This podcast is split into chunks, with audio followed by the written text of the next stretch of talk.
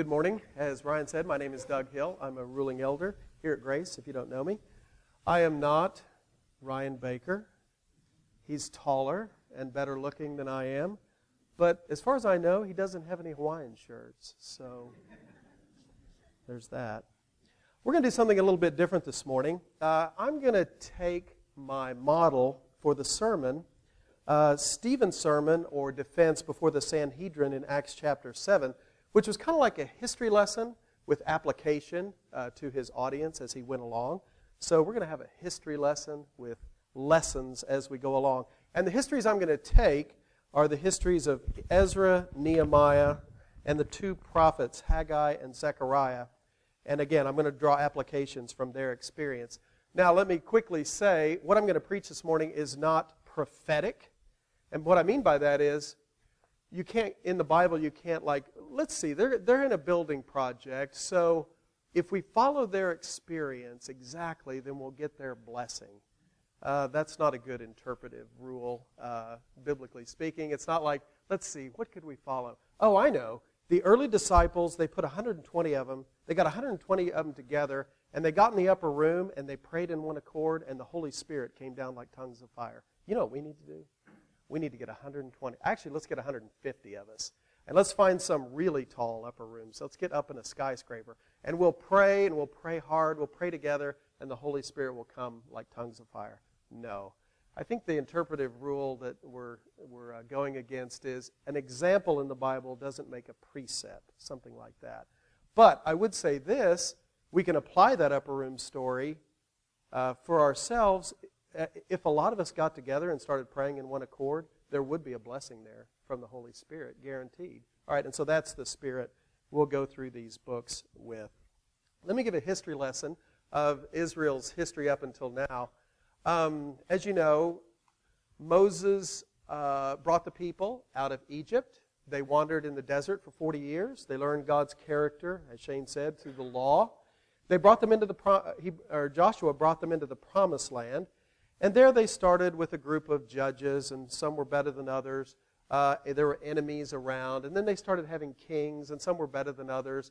But by the end of the kingdom period, uh, most of the kings were bad. And God had warned them through the prophets that with their idolatry and with their sinfulness, He was going to send them into Assyria and then Babylon, which He did for 70 years. But there was this prophecy from Jeremiah that said, after 70 years, you're going to come back, my people, you're going to come back into the land of Israel and rebuild a temple for me. And so that's what I want to talk about today this, this building project that we find in Ezra and Nehemiah and the prophets Haggai and Zechariah. Uh, open your Bibles if you want to to Ezra chapter 1. That's where our reading is going to take place, verses 1 through 4. And let me just explain for those of you who are new the reading of the Word. Uh, we consider the reading of the Word, that we're going to do in just a second, a part of Christian worship. We consider this actually really important. Um, and so I'm going to read uh, a passage, and then I'm going to say, This is the Word of the Lord. And this isn't like an empty ritual or some formula that we do, but the preacher is actually reminding us that God has written down his thoughts and his will in a book. And we have that book and we're reading from it. And after that, you're going to say, I'm going to say, This is the word of the Lord. And you're going to say, Thanks be to God. And in your minds, you should truly be thanking him that we have a sure word to live and die by. Okay? So let's do that. The text again, Ezra chapter 1, verses 1 through 4. And if you'll stand for this reading.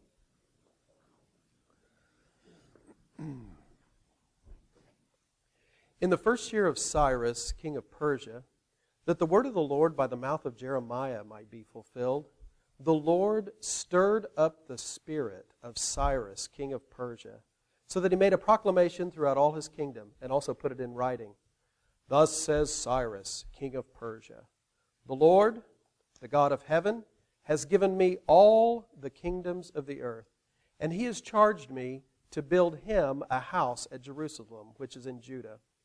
Whoever is among you, of all his people, may his God be with him, and let him go up to Jerusalem, which is in Judah, and rebuild the house of the Lord, the God of Israel. He is the God who is in Jerusalem. And let each survivor, in whatever place he sojourns, be assisted by the men of his place with silver and gold, with goods and with beasts. besides free will offerings for the house of God that is in Jerusalem. This is the word of the Lord. You may be seated. and before I start, let's pray together. Please bow your heads with me. Father, I think about these Israelites, uh, which in some sense are our brothers and sisters of old, and how they must have been feeling like they were in a dream, that after 70 years of being chastised for their sins, you were going to bring them back into their land, back to their old homes. And they must have uh, just thought, we can't believe God has been so good to us. Father, we uh, likewise, in a way, we're in a building project, and a lot of us are really excited about it. And, you know, we, we've been waiting for quite a while. And so we pray that you would have mercy upon us, that you would uh, not only encourage us at this time, but teach us. And we pray this for your glory through Jesus, our mediator. Amen.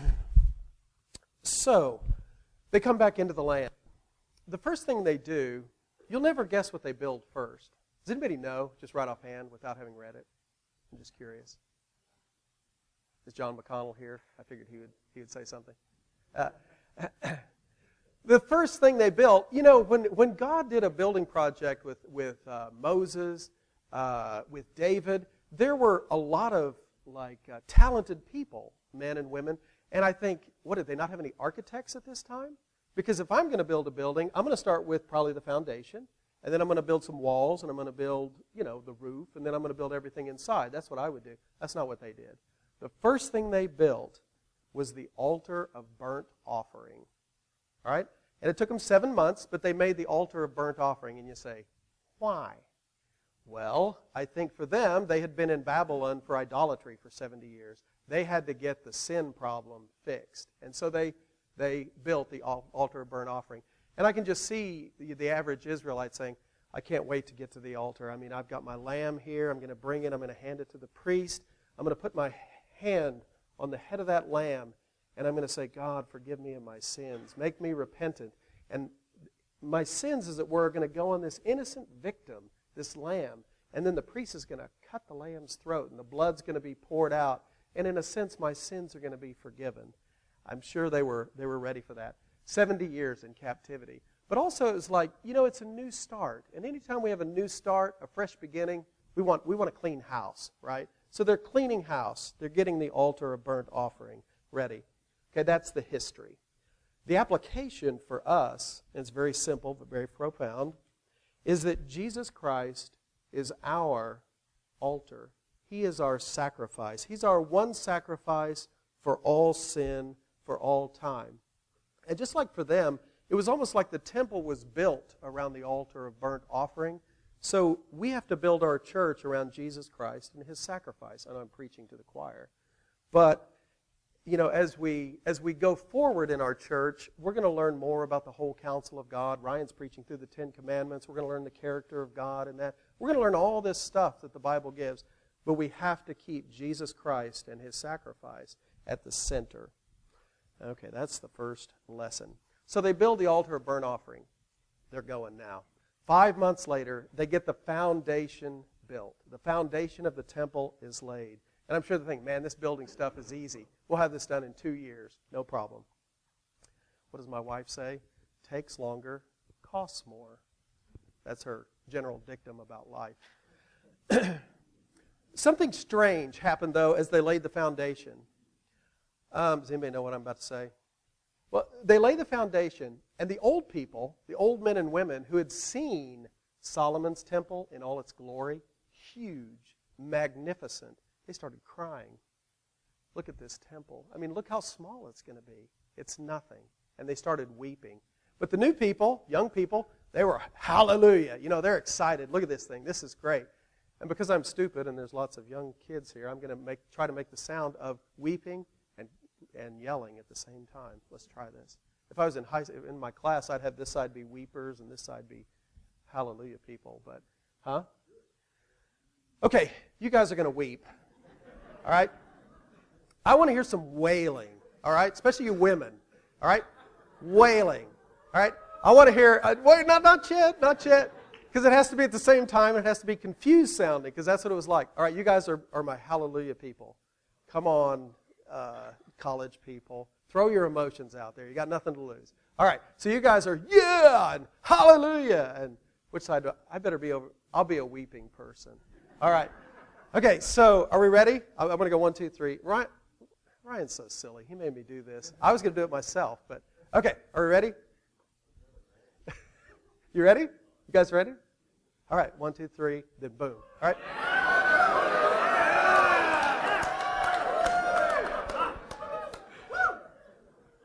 Okay. That wasn't the actual count, but that was good. All right. All right. We shan't recover from this. All right. So they got the they got the altar built, they got the foundation laid. Oh, by the way, the application for that is I didn't bring that up just to be stupid. Um, is as we go forward in our building project, there may be some people, especially people who have been here a long time, who may look back fondly at the way our church used to be and think, you know, when we were in, what was it? What was the uh, Best Western? I wasn't even here when you guys were in Best Western. Yeah, we were Best Western. We were so small, but we were so close, and it was it was it was kind of a hassle to put things together. But man, it was kind of a sweet time, you know.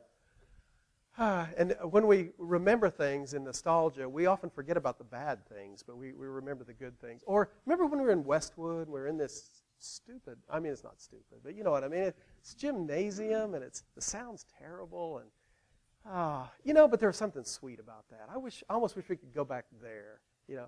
I get it, but we need to move on forward, you know, and I don't think this is a problem. I think all of us are ready to move on. So, anyway. Okay, back to the history. So they, they finished the temple and the city walls in six months and lived happily ever after. No, not at all. That's not the way life is. It's not the way human nature is. You're not going to believe this, but for 16 years, they did nothing. 16 years, and every year, a year, they did nothing. They stopped. What? Why? I'm a high school English teacher. My first thought is laziness, lack of grit, persistence, perseverance. That's my first thought. The text doesn't say that. Maybe there was some of that in there. Uh, maybe they lack strong leadership. The text doesn't say that, but that could have been. Um, as we said in our opening song, the men who hold high places must be the ones who start to mold a new reality closer to the heart. One thing we know that happened during the 16 year period was they had a lot of enemies around them. Um, when Nebuchadnezzar sent the Israelites into Babylon, he kept certain people here, and they became what we know in the New Testament as the Samaritans. All right? And so they were there the whole time, and I'm sure it was odd when they came back, Thomas could tell us about this, but when they came back into the land and they wanted their old land back, and you got these people who kind of own the land for the last 70 years. So there was some strife at the start. And then to further mix things up, these Samaritans, as soon as they started building, they said, Oh, yeah, yeah, we worship the same God as you do. Let, let us help you. And the Israelites, being wise as wise as serpents, which is probably a good idea, said, uh, Nah, we'll do it on our own. Uh, you know, Cyrus has given us the decree to do this. We'll just, we don't really need your help. Probably wise. But the Samaritans started physically persecuting them. Later on, they even tear down the walls and burn the city gates with fire. They sent all kinds of letters to the Persian king saying these are bad people. And so there were enemies. And so some people were just fearful of actually building, even though they had God's promise and God's Spirit among them. Um, yeah. Another thing that I know is true because it's in uh, Haggai chapter 1 is some people were just pursuing the American dream. You know what? You didn't know American dream was around in 500 BC, did you? So th- they build the altar, they build the foundation. They started getting into a little bit of trouble and they thought, you know what? I'm out of here. I'm just going to kind of build my own house instead of God's house. I'm going to kind of set up my own kingdom, you know, because you have to care for your family and not worry so much about God's kingdom. It says in Haggai chapter 1, God, God tells the people, Is it time for you to dwell in your pitched roof houses while my house lies in ruins? Consider your ways. Consider how even now you've sown much seed, but harvested little. You're putting your money in a bag with holes because God had sent a drought to them because they wouldn't uh, build his house as he had told them to. And I want to make an application here, and that is this. Right now is the time for you and for me, for everyone to throw yourself into the life of our church. Ephesians 4:16 says, "The body is strong when all the tendons, nerves, muscles, organs are fed from the head and then are working properly together. That's when we're strong. As the Closer to the Heart song says, the blacksmith and the artist, reflected in their art, they forge their creativity closer to the heart. Philosophers and plowmen, each must know his part to sow a new mentality closer to the heart. You can be the captain, and I'll draw the chart, sailing into destiny closer to the heart.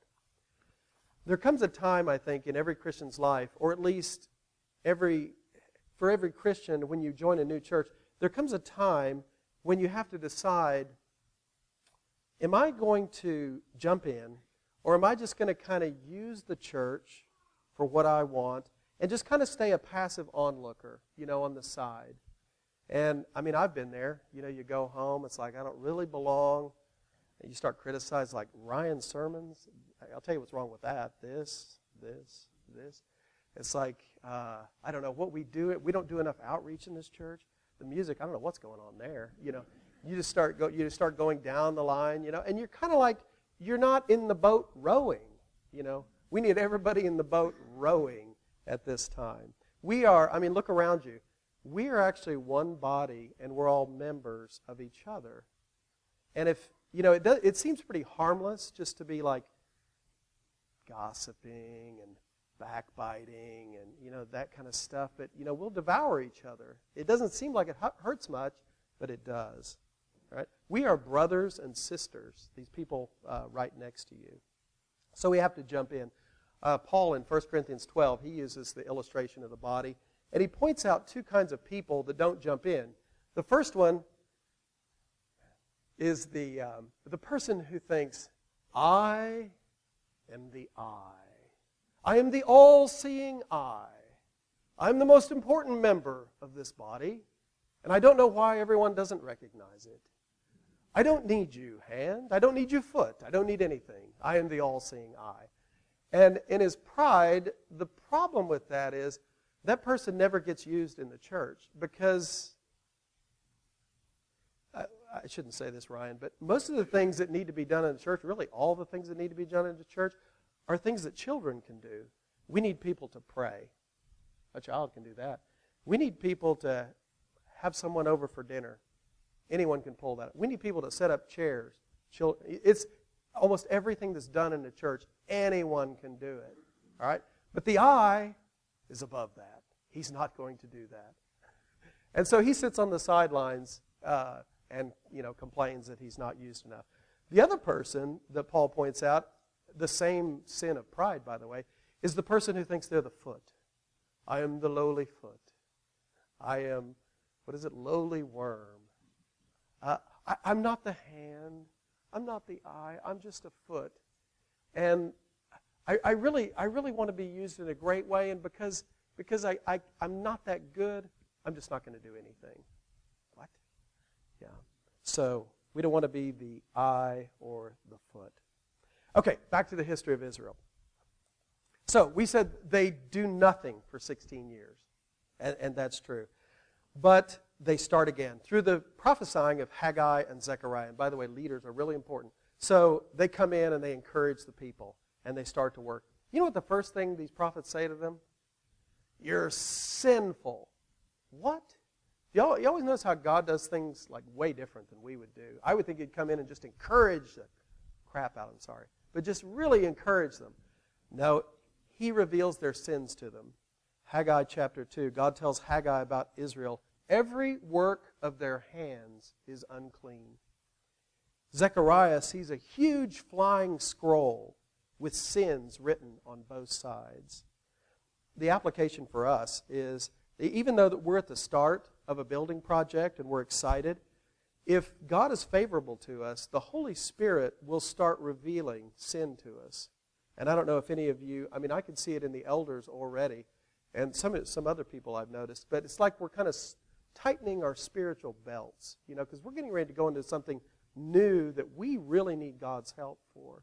And if, again, if God is, is uh, kind to us, He'll begin to, through the Holy Spirit, He'll do what the Holy Spirit was sent into the world to do to convince us of our sins. That's a good thing. That God doesn't let us just go off and do our own thing, but stops us as a good father. Okay, so they're back to the history here. So they've, they, they have sinned, and now they have to repent.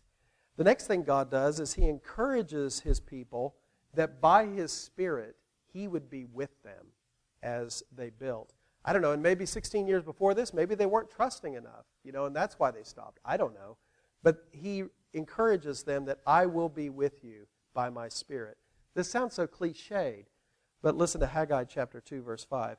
Be strong, all you people of the land, declares the Lord. Work, for I am with you, declares the Lord of hosts. My Spirit remains in your midst. Fear not. There was a, a governor uh, at, at this time called Zerubbabel and I'm sure he's thinking with all these enemies around him, I'm sure he's thinking and praying, Lord, what I really need is a militia. I mean, if, could you raise up a militia, please? Because I need some help to fight off these enemies. And so, what does God do? He shows him a vision through Zechariah of a complicated candlestick. How's that going to help? I got real problems here. And it's like this menorah that receives oil directly from trees without any human effort. And he tells Zerubbabel, You're going to overcome Zerubbabel, not by might, nor by power, but by my spirit, says the Lord of hosts. Who are you, O great mountain, all you enemies? Before Zerubbabel, you shall become a plain. And Zerubbabel shall finish the building, and when he puts the last stone on it, the people will be shouting, It's beautiful. It's beautiful. That's good. So, this is the promise of the Spirit in the midst of building. We see it again in the elders. Later on, Nehemiah comes uh, and helps rebuild the wall. Listen to this leader pray. And by the way, he's been praying for four months like this before he ever goes and talks to the king, Artaxerxes. I, I can't read this whole prayer. He just goes on and on.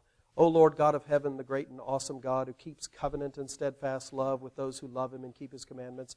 Let your ear be attentive and your eyes open to hear the prayer of your servant, that I now pray before you day and night for the people of Israel, confessing the sins of the people of Israel, which we have sinned against you. Even I and my father's house have sinned. We have acted very corruptly against you and have not kept the commandments, the statutes, and the rules that you commanded your servant Moses. Ezra does the same thing. He intercedes for the people. He takes responsibility for their sins includes himself in it because he was also a sinner and prays for God's mercy to come. So when Nehemiah goes before the king to actually get ready to go to Israel, the king looks at him and says, Why are you, sh- why are you sad, Nehemiah? And Nehemiah, I'm sure he's a little afraid, let the king live forever. Why shouldn't I be sad when my city, the place of my father's graves, lies in ruins and its gates have been destroyed by fire? And Artaxerxes says, more or less, What do you want to do? And Nehemiah before he says anything, the text kind of has a, um, a parenthesis and it says, So I prayed to the God of heaven. Now, this is a, a spiritual man who's praying in the middle of the conversation. And he had been praying hard for four months already. And the application for us is again, this may sound cliche, I hope it doesn't, is that we have to, at this time especially, depend on the Holy Spirit in prayer. We need to pray. We need to learn to pray together, and we need to uh, depend on it. Part of the re- problem is we are a very capable people.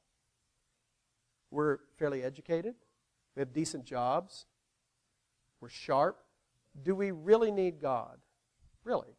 I mean, we could, we could pull this off, right? Or a better way to ask it, biblically, does God show up where he's not needed? I don't know. I don't think so. Uh, Ryan gave Eddie a book, and Eddie gave me a book called The Dynamics of Spiritual Life. It's really good, a 70s book by Richard Lovelace. Listen to this about the lack of prayer and dependence on the Holy Spirit. The proportion of horizontal communication that goes on in church, in planning, arguing, and expounding, is overwhelmingly greater than that which is vertical in worship, thanksgiving, confession, and intercession. Critically important committee meetings are begun and ended with formulaic prayers, which are ritual obligations and not genuine expressions of dependence. When problems and arguments ensue, they're seldom resolved by further prayer, but are wrangled out on the battlefield of human discourse. Ouch. So we plan and argue, we replan, we re argue, and we ask God to bless it. By the way, I'm not saying that we shouldn't be wise and sharp. I'm just saying we have to depend on God.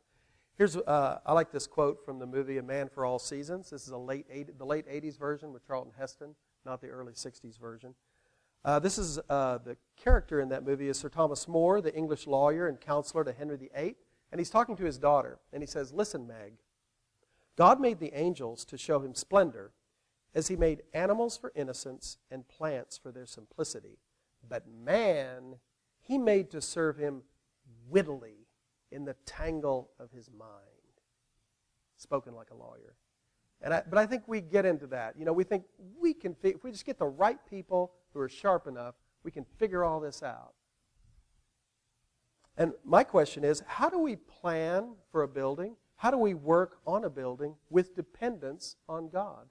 How do we do that?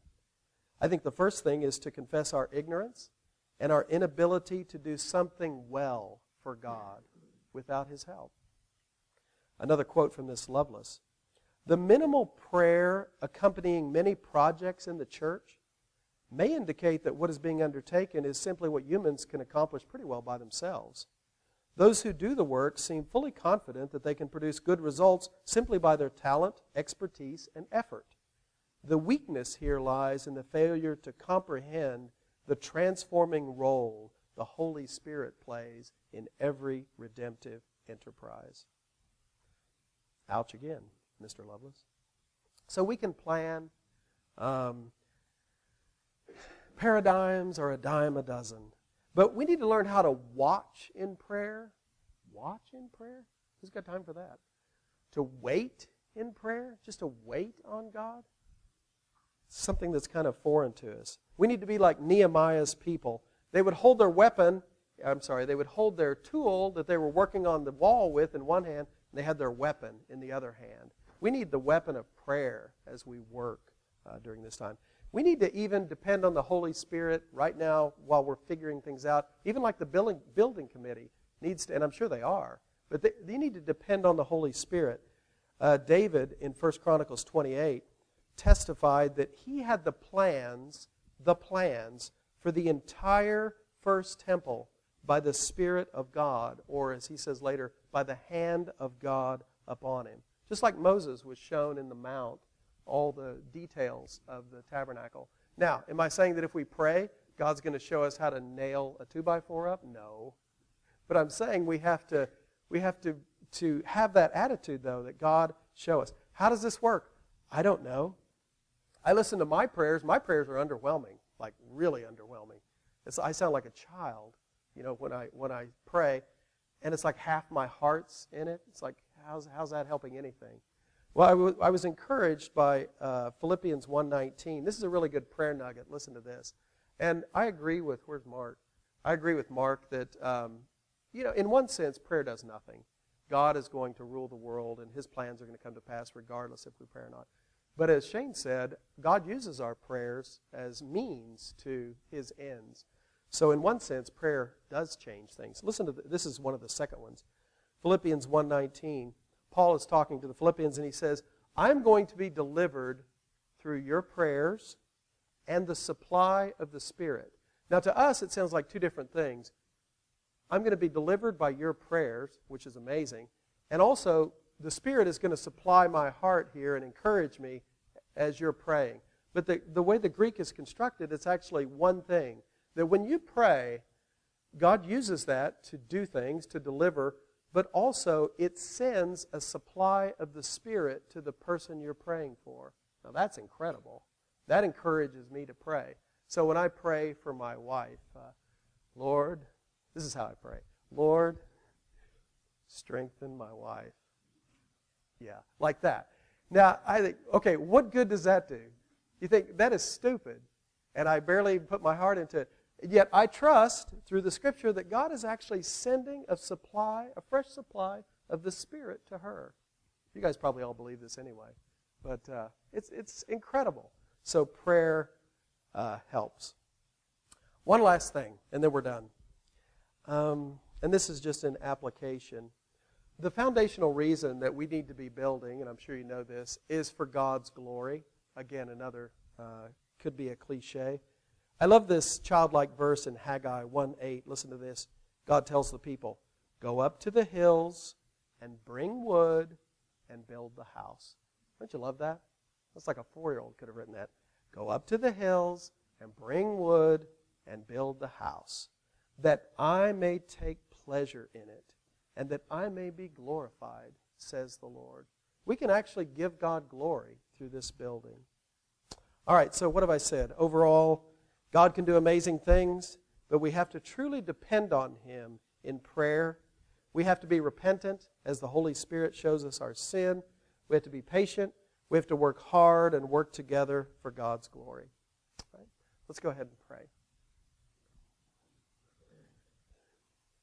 Father, as uh, Ryan said a few weeks ago, it would be insane for us to try to think about things and work uh, on things by ourselves. It would be insane to think that we could build a new church in a way that brings you, uh, you glory, but to do it without your help. So we pray for that help. We pray that you would show us our sins during the next several months and give us grace to repent. Father, we look forward to seeing you working. We want to see Aslan on the move. We want to get out of the way. Uh, so we pray that you would work. Show us great things. We pray for these things in Jesus' name. Amen.